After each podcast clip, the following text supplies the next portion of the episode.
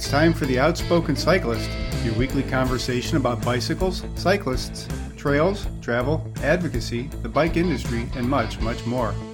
You can subscribe to our weekly podcast at outspokencyclist.com or through your favorite podcatching app to listen anytime. Now here's your host, Diane Jenks.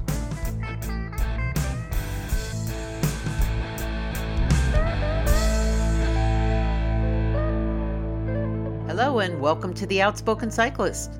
I'm your host, Diane Jenks, and this is our show for December 4th, 2021. Did you miss me last week? Well, I missed you. And I have two great guests for you this week, so let's get to it. When your work and your reality start to clash, what do?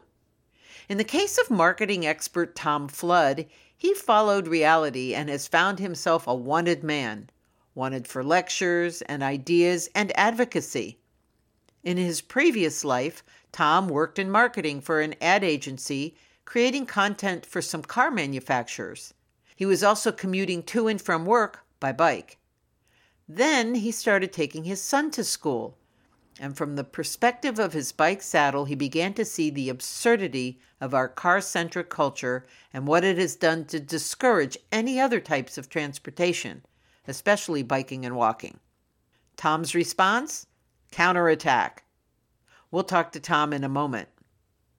After our break, it's a chat with bicycle retailer, contributing writer Marc Sani about e-bikes. They really are taking the world by storm, and People for Bikes conducted a short summit, bringing in a wide variety of folks to talk about how e-bikes are impacting the bike industry and some of the pitfalls that seem to be arising for which there are no concrete remedies. Mark penned an article for the November 22nd issue that broke down the People for Bikes Summit, and I wanted to pick his brain for the show this week. Mark will be with me in the second half of the show. So in my conversation with marketing and cycling advocate Tom Flood, I jump up on my soapbox for a moment to voice both frustration and resignation about the lack of a cohesive way of getting biking and walking across to the people who need to hear it, not those of us who already do. Tom is one of the first people who not only gets it, but is actually doing something about it. It's a refreshing look at what might be in the offing. Hi, Tom. Welcome to the Outspoken Cyclist. Thanks for being my guest this week. Oh, thanks for having me. I see a piano behind you. There is a piano. I am not very, very good at the piano, but I try. Okay, that's good. We have one here, but I don't play at all. It's my husband's. Anyway, I would like you to give my listeners like Cliff's notes about your background. You started out very differently from where you are now. Yeah, so I don't come from a transportation background or an advocacy background or any sort of really involvement in local municipal affairs at all. I come from the marketing world. So I spent many years working in advertising on the agency side and kind of worked my way through some different clients on the client services and strategy side, and ended up actually working on some different auto accounts. So working on the kind of corporate branding and positioning of the vehicles was really where I kind of worked for a number of years. And it's pretty funny. And it's really a powerful testament to sometimes how this auto culture has a hold on us, because I was, biking to and from work. This is in Toronto at the time, dodging drivers and danger, getting to this job, and then spending, 10 hours a day or 12 hours a day developing content and creative and strategy on the very thing I was battling to go to work, but I didn't see it. So it's something I always try to remember when speaking to people that may have not had their necessarily awakening to our streets. So that's kind of where I come from, the marketing world. And then I ended up in this space just out of complete randomness and taking my kids to school for the first time and really seeing it through their eyes. And so you no longer do the marketing stuff. I still work in marketing. I don't work at an agency. I kind of do freelance things. And that's kind of still my day job. So that's still what I do. Okay. But that is not your other job. That's right. Clearly. One of the things that I saw, and there's a lot on your website, and we'll talk about your website toward the end of our conversation. One of the things that I saw is that you kind of take auto ads and do some interesting tweaking to them. You know, we're all up to our ears in automobile ads, especially here in the States. I know you're in Canada, but oh my goodness, you know, every commercial is like 5 commercials for cars.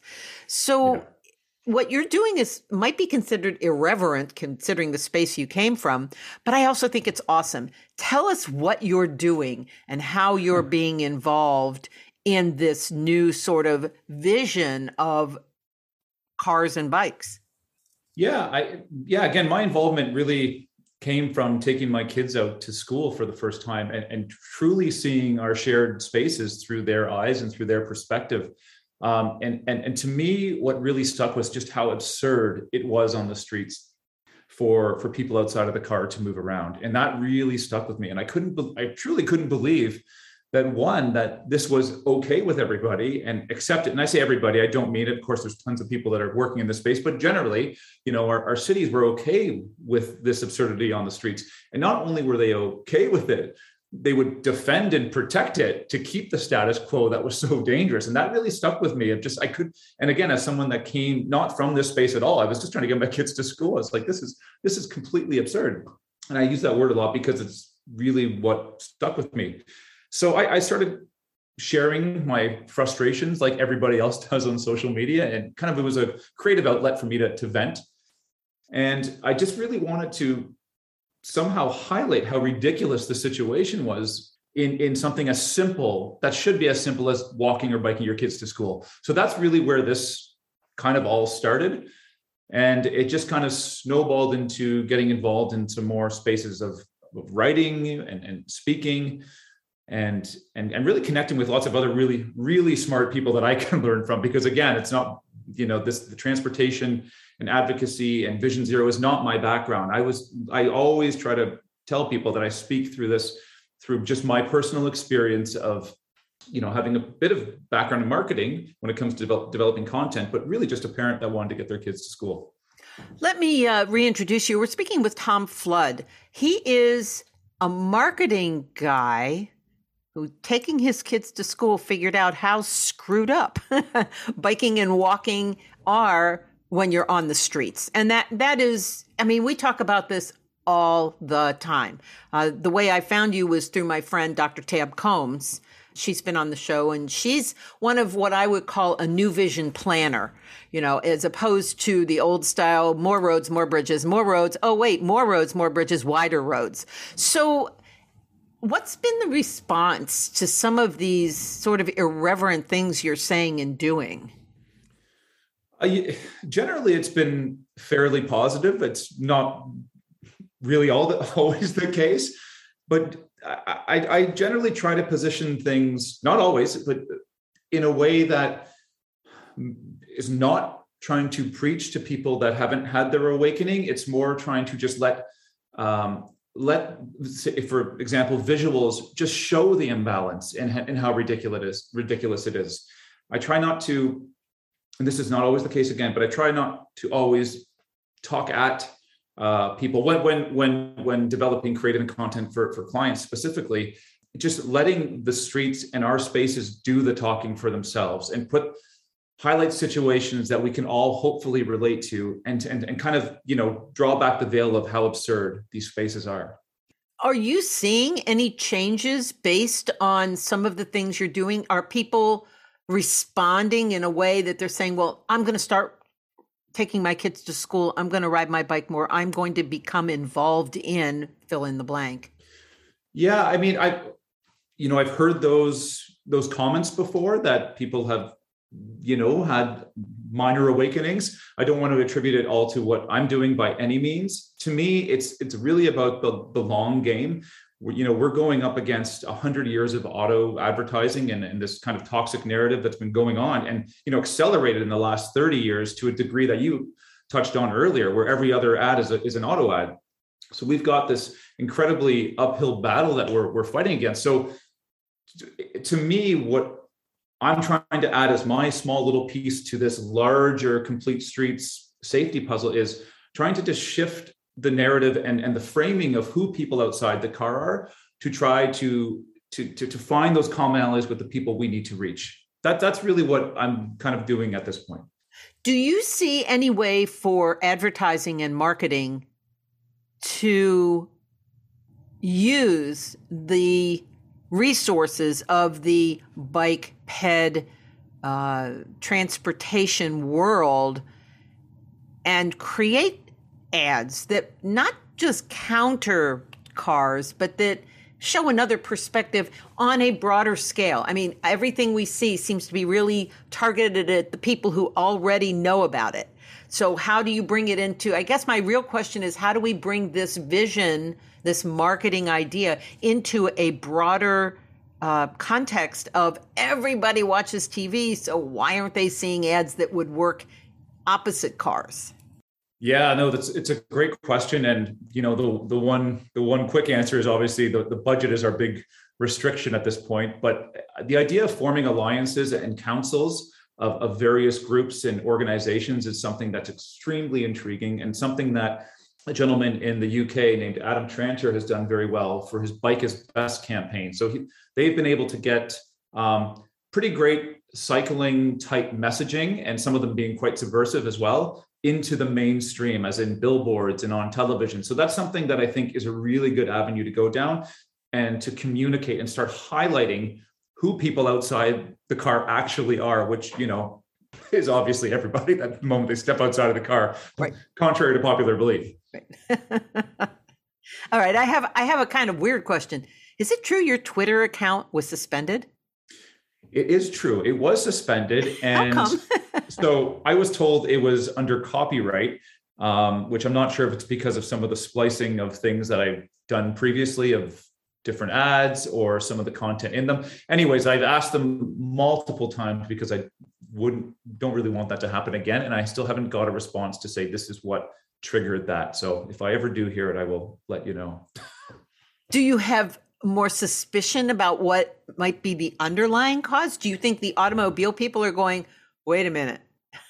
I mean, that's a big lobby. That's a big lobby that you go up against. You know what? I don't necessarily think, I think that's a great story, but I don't think that's accurate. If anything, it could be an upset internet troll that wanted to, you know, flag something, if anything. Nice. That's what I really think. Well, as a marketing person, and I haven't thought about this much, but since I've got you, I'm going to pick your brain a little bit.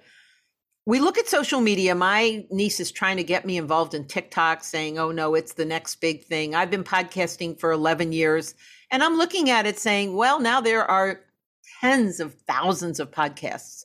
Are you seeing a marketing trend that maybe biking and walking and that kind of interest in transportation could go to as something that would be really attractive to the people who need to hear it?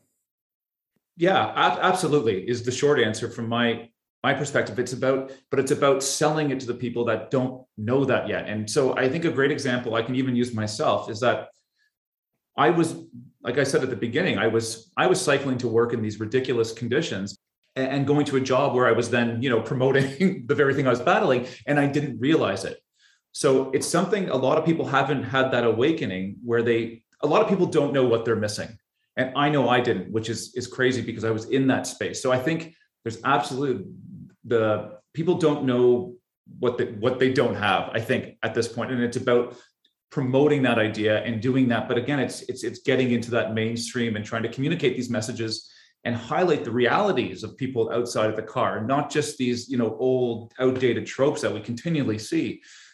Just about showing the realities of what could be and what our spaces could be if we gave them back to people.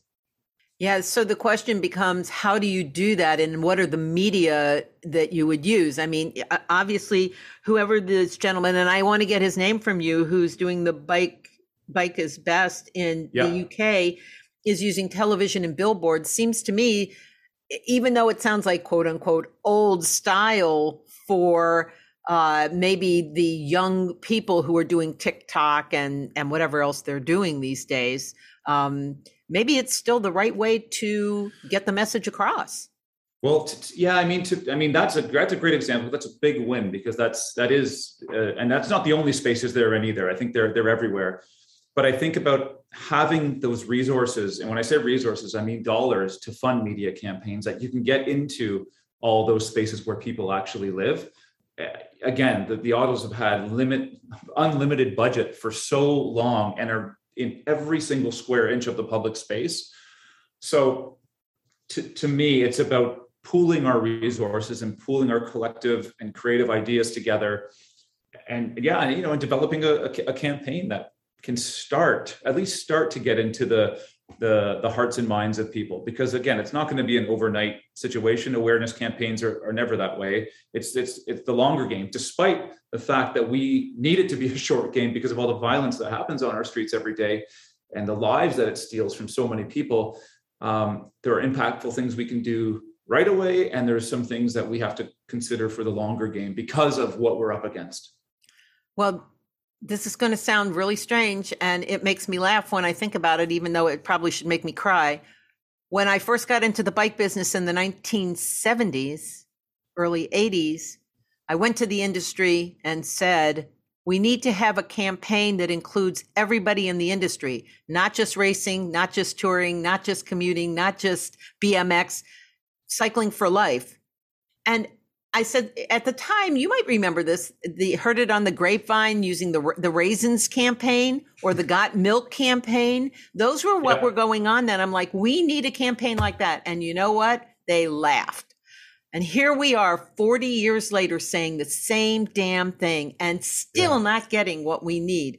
Resources and funding and really clever campaigns that catch the not only the vision, but the hearts and souls of the people who need to hear them and see them.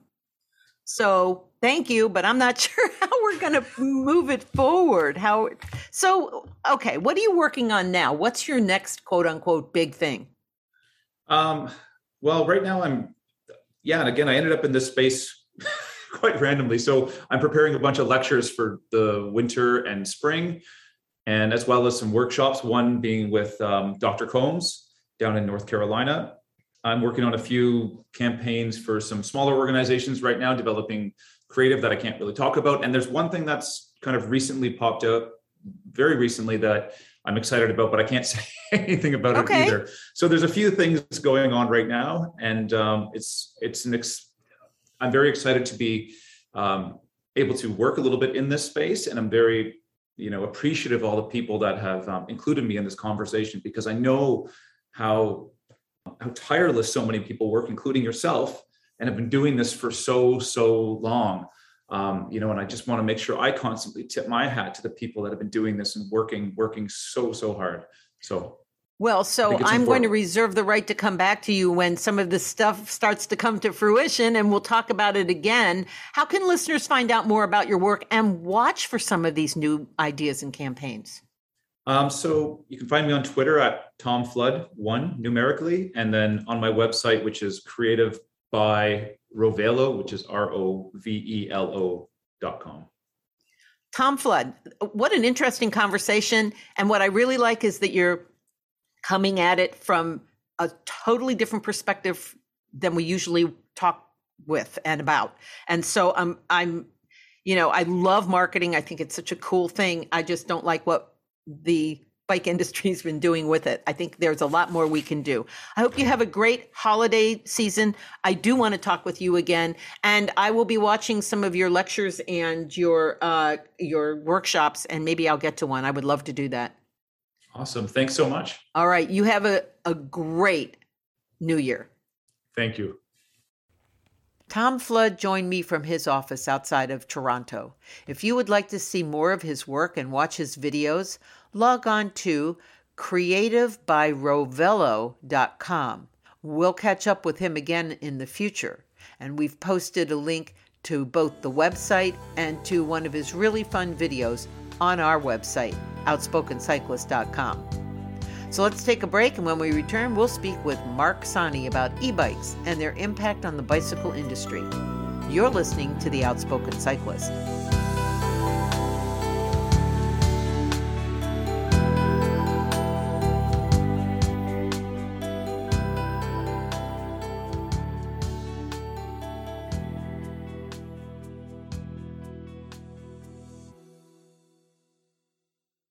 bicycle crash is not an accident. And when you find yourself in a situation that calls for experienced, effective, and positive legal support and advocacy, you can depend on any of North America's independent bike law members. Bike Law's cycling attorneys are members of our community committed to the pursuit of cycling safety and justice. For more information about Bike Law, log on to bikelaw.com. They're on your left, protecting your rights.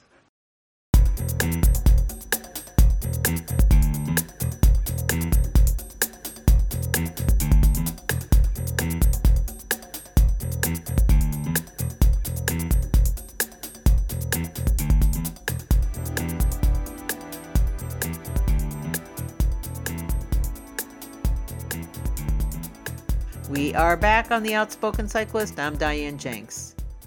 Dana Point, California warns e-bike riders to slow down as you come into the community, which begs the question, how many people are riding e-bikes and why are they going so fast? Those were just a couple of the things brought out in the conversation I had with Marc Sani from Bicycle Retailer. Mark penned a great article on November 22nd reporting on the e-bike summit that People for Bikes held the previous week. Mark and I break down what was discussed at the summit, answer a few questions, ask a few more questions, and still haven't come to a lot of concrete conclusions about many of them. Hi, Mark. Welcome back to The Outspoken Cyclist. Thanks for being my guest this week. How are you? I'm fine. And you? I'm good. Thanks for asking. Did you have a nice Thanksgiving? Yes, I did. Good. Did you eat turkey? No, I don't really care for turkey. I ignored it. I went for lasagna instead. Lasagna? Yeah. Oh, that actually sounds pretty good. Yeah, my husband doesn't care for turkey too much either, but we have turkey. It's always dry. Depends on who's cooking it. All right, I guess we should talk about what's going on because the industry it has this e-bike thing happening, and I sometimes feel like there's a lot of pushback about it. But it's like, you can't ignore it anymore. I can remember years and years and years ago talking to Ed Benjamin. I'm like, you're just nuts. What is this e-bike thing? But today, it's a real thing. And did you attend this People for Bikes conference, this e-bike summit? Yes, I did. Okay, that's what I want to break down today. So you wrote that piece in Bicycle Retailer November 22nd about the summit. And I wanted to expand on some of the areas you covered, especially where it comes to kids, training, and the industry, which is really having a rough time with it. Let's talk about the kids. Kids are the future of bicycles. You know, everybody starts out as a kid riding a bike, and we want to keep them in the sport. So what's happening that kids are latching on to e-bikes? First of all, where are they getting the money for e-bikes? They're not cheap. Well, I don't have any definitive data on where they're getting the money. I suspect it's mom and dad's credit card. And or mom or dad going down to buy one for them, or moms and dads who already have one and want one for their kids. So where they get them, it's hard to say. I wrote a column, some issues back. I had been in Southern California, and I was observing the e-bike scene there, and the number of teens and tweens on e-bikes just startled me. This is down in the Dana Point, San Clemente area, which is kind of a bellwether area for trends. And the number of kids riding e-bikes was just astounding. Almost all of them were bought online, Rad Power and various other kinds of bikes. But they were like running around in packs. It was so bad that the city of Dana Point, and there was a photo of it somewhere, had put up a sign warning e-bike riders to slow down, very much like you might see a sign entering a community that just warns drivers to slow down. But they were everywhere, and they were doing all sorts of crazy things with them. It was fun to watch. Were they riding them on the streets? Oh, yeah. What would you say the age range of these kids was? Oh, I'd say, 12 to 16, 12 to 18, the tween and teen years primarily. Wow. That was just an observation. There's no data to back that up, although the city of Dana Point seems concerned about how they're being used. And of course, it wasn't too far from there that that woman, actually it was right near Dana Point, that was killed here not too long ago when her cargo bike went over the side and she tumbled into some rocks and died. Along with her, two kids were injured. So, you know, there's a lot of stuff going on out there. No kidding. Yeah. No kidding. So one of the things you sort of stressed, and maybe it came up at the summit, was that kids need to be taught some rules, like how to ride bikes. They need some skills. They need some training. It is not forthcoming. What was talked about in terms of getting education to these kids, either by manufacturers to dealers or dealers to the consumer or online videos? What kinds of things were they talking about? Well, the summit was quite broad-based, so they weren't really delving into solutions for these. They were identifying issues, and training, of course, was one of them. And I will say Don DeCostanza at Pedego made a fairly impassioned plea to, you know, particularly at the retail level, to have programs that can better train not just kids, but even adults on how to use these e-bikes. People for Bikes has a video that they're making available for, you know, safety reasons and that sort of thing. But I'm not sure what its distribution is, who's getting it, who's seeing it, and that sort of thing. But, you know, there's some attempts at that. Let me reintroduce you. We're speaking with Marc Sani. He is a writer he used to be the editor, publisher, the big poobah at Bicycle Retailer and Industry News, and one of the founders, if I'm not mistaken. Correct. And now? Now I'm a contributor and you know, industry gadfly, let's just say. Yeah, me too. So I guess I have an interest in this idea of getting people on e-bikes safely, and wondering if any conversation came about besides this video that PFB is you know, putting. I imagine it's on their website. I didn't look. I should have, but I didn't. And Don DeCostanza's Pedego, right? Correct. Yeah. So he makes e-bikes, or his company makes e-bikes, and is he saying he can put together some idea of training? Or is he asking for somebody else to do it?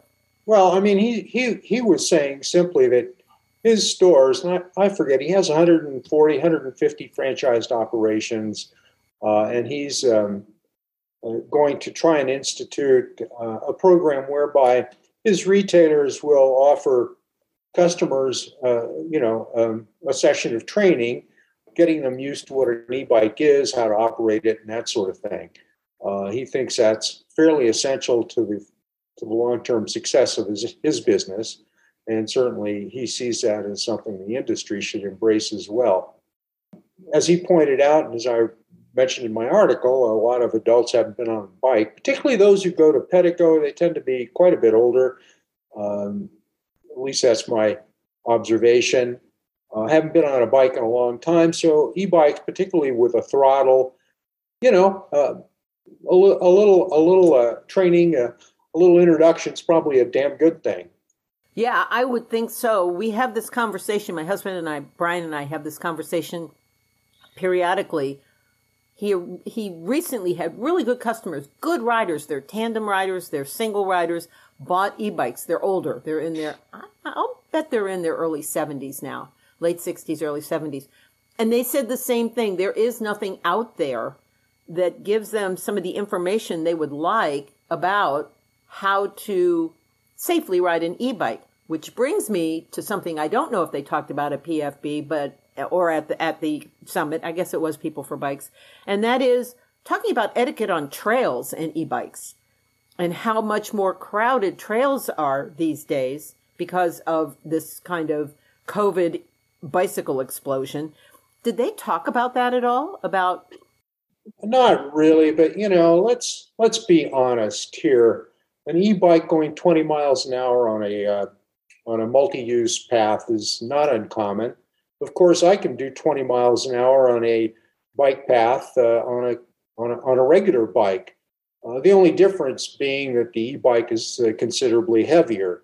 So, you know, this speed thing, I think, is overwrought. I've seen much bad behavior by cyclists on multi-use bike paths riding conventional bikes. So let's just call it out for what it is. You know, it's up to the individual to control their speed and be cognizant of what they're doing on some of these, particularly multi-use bike paths, of which there are many more than just single-use bicycle paths. Right. So bad behavior is just bad behavior, and get it together. And it doesn't really matter. I mean, getting clocked by somebody on a conventional bike at 20 miles an hour is pretty dangerous. Getting clocked by one on an e-bike is slightly more dangerous just because of weight. But you know, we like to talk about this, but you can have rules, but there's no enforcement. Well, that's true. So, you know, you can have all these rules about speed and control and what have you, but there's absolutely no enforcement. If somebody does get hurt, at least there's a rule there that might give them a leg up in a court case. But by and large, enforcement of what goes on multi-use bike paths and stuff, it's almost non-existent. So that brings up another question which I had for you, and it was about the conversation that may have been had about emergency rooms classifying e-bike crashes differently from non-assisted crashes, and that is they're categorizing them as motorcycle crashes. So what's up with that?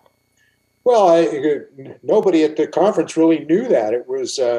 oh gosh, I forget his name off the top of my head. It was the researcher from the University of Tennessee, and if you'll give me half a second, I've got his name right here. Chris Cherry brought it up. He's an engineer there at the college, and he said, by the way, you know, these are not classified as bicycle accidents. Typically, in the emergency room, they're classified as motorcycle accidents. They're making some efforts to change that. Those are federal guidelines that emergency rooms are supposed to fill out so that they have some data. But it's a longer process. And but even Larry Pizzi cracked me up. Larry is the CEO of Alta. You would think he would have known that. He's been involved with e-bikes for 20 years plus. Right. But he didn't. So, you know, there's these little oddities lurking out there in the e-bike world. I don't know how much was discussed from the dealer's point of view about, like, selling and servicing e-bikes, but there is some chatter about batteries exploding and people not knowing how to perhaps sell and service e-bikes. Is there any training coming from people like Pedego or Trek or Specialized, people who actually are putting e-bikes into their main lines of bikes? Are they offering anything different for e-bikes than they did for their non-assisted bikes? I really can't answer that specifically. I'm sure there's some, you know, minor, you know, instruction when you buy a Levo or what have you at one of the mainline things. But the discussion really was more about, you know, battery safety. And Mike Fritz from Human Powered Solutions offered a fairly good summation of that, as did a gentleman from Underwriters Laboratory.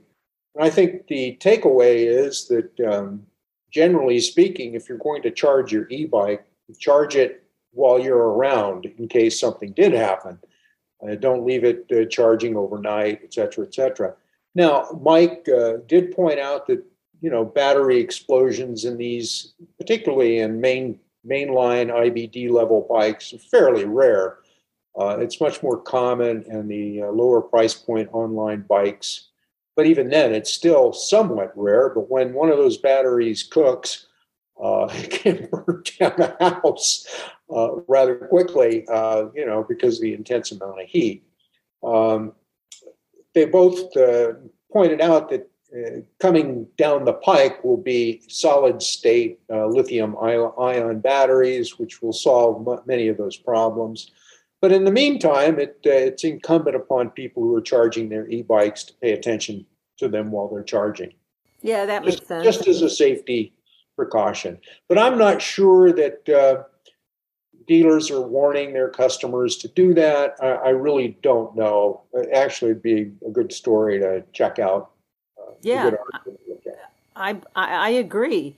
So the last thing I'd like to know is, did they come to any kinds of conclusions at this summit? Was there anything that they wrapped it up with to say, listen, dealers, listen, people who are involved in this part of the industry, you need to be paying attention to this, and this is the future? Well, they weren't really the whole summit really wasn't focused on dealer issues primarily. It was really to gain some scope on what we need to know. And I think Claudia Wasco from Bosch fairly well summed it up. We just don't have the kind of data that you can get in the European Union on not only e-bike usage, e-bike sales, power allowed per e-bike, torque, all those sorts of things. It's pretty much of a free-for-all here in the U.S., which should come as no surprise to anybody. Right. It is the U.S. after all. And so, again, the industry needs a little bit more baseline information. I think it was interesting to note that Larry and several others seem to have settled on about 1 million e-bikes are being sold online to consumers, while the IBD market is somewhere around 300,000 units. Which sounds like a lot, but when you look at the fact that the IBDs typically are selling somewhere around 3 million units of all bikes, it's still a smaller proportion. I also found it interesting, but again, if you follow any of this, it should come as no surprise that e-mountain bikes really lead the pack in terms of cost. And I do find it interesting that the industry seems to be pushing e-mountain bikes far harder than they're pushing hybrids or commuter bikes or cargo bikes, even for that matter.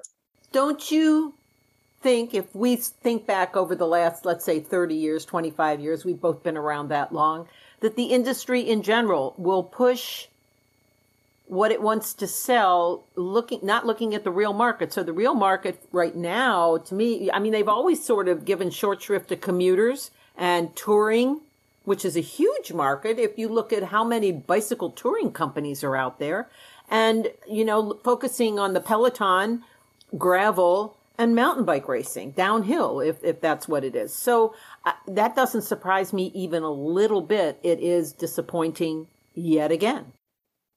Well, I was at Sea Otter, which, by the way, turned out to be quite a good event. Oh, good. I was supposed to be there, but I chickened out on the airplane. Yeah, I drove. It's a long drive from here. But nonetheless, the predominance of e-mountain bikes at Sea Otter, again, to me, is a signal of where the industry sees, heavier profits or better profits and margins than on commuter bikes. Benno Bikes was there with their touring bikes, e-powered, and they seem to have attracted a fairly good number of customers to check them out. But really, it's still high-end mountain, e-and conventional. Well, that's just the way it is. And now that Sea Otter did a great e-mountain bike race, which I watched. It's amazing how fast those things can go uphill when you're really well trained. So, at any rate, I mean, you have to look at what is and not what you want it to be or wish it to be. That's the way it is. It's not like they're not selling commuter e-bikes. It's just not what they're advertising. Yeah, so that sort of goes to my point of... Yeah. Here's what we want to sell you. Yes, we have this, but look at this. You know, this is the shiny object syndrome, right? And that has never changed. No, because it's the bike industry after all. Well, and we're not really in the business of selling advocacy anyway. Who are we kidding? So sad, Mark.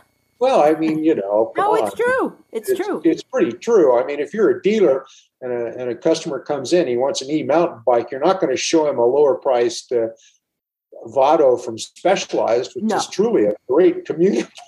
Right. You know, you're going to sell him what he wants or she wants. And that's just the way life is. It is indeed.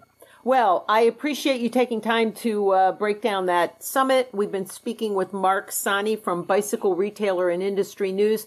If you are interested in the article, it's from November 22nd. It will be posted on our website as a link, outspokencyclist.com. And I know you said you were going to go skiing. You got snow out there in Colorado. Well, I'm in New Mexico, and it's pretty skimpy here. Are you in New Mexico? I didn't know that. I'm in Santa Fe. Oh, don't start. I would love to be in Santa Fe instead of gray Cleveland. I've been here. I moved to New Mexico the first time around in 1979. So I've been in this area for a long time. Yeah, I've only been there once, but I'd love to come back. We're supposed to go out to Sedona next year, so we'll. Well, if you're going to Sedona, drop by. We will do that. Mark, thank you so much. I hope you have a great holiday, and we'll talk again. Okay. All right. I hope that helped. Marc Sani joined me from his home in Santa Fe. Lucky guy. We talked about e-bikes and their impact on the bicycle industry, among a few other things. If you'd like to read the article, there is a link to it on our website, outspokencyclist.com. You can also find a link to the People for Bikes video as well. My thanks to Mark and to Tom Flood for joining me this week. Thank you for listening. I'll be back next week with a brand new show. In the meantime, subscribe to our podcast if you haven't already done that. It's available on almost every podcast app. Check out our blog at outspokencyclist.com, where you can find links and photos as well as a synopsis for each episode. I hope you have a great week. Stay safe, stay well, and remember, there is always time for a ride. Bye-bye.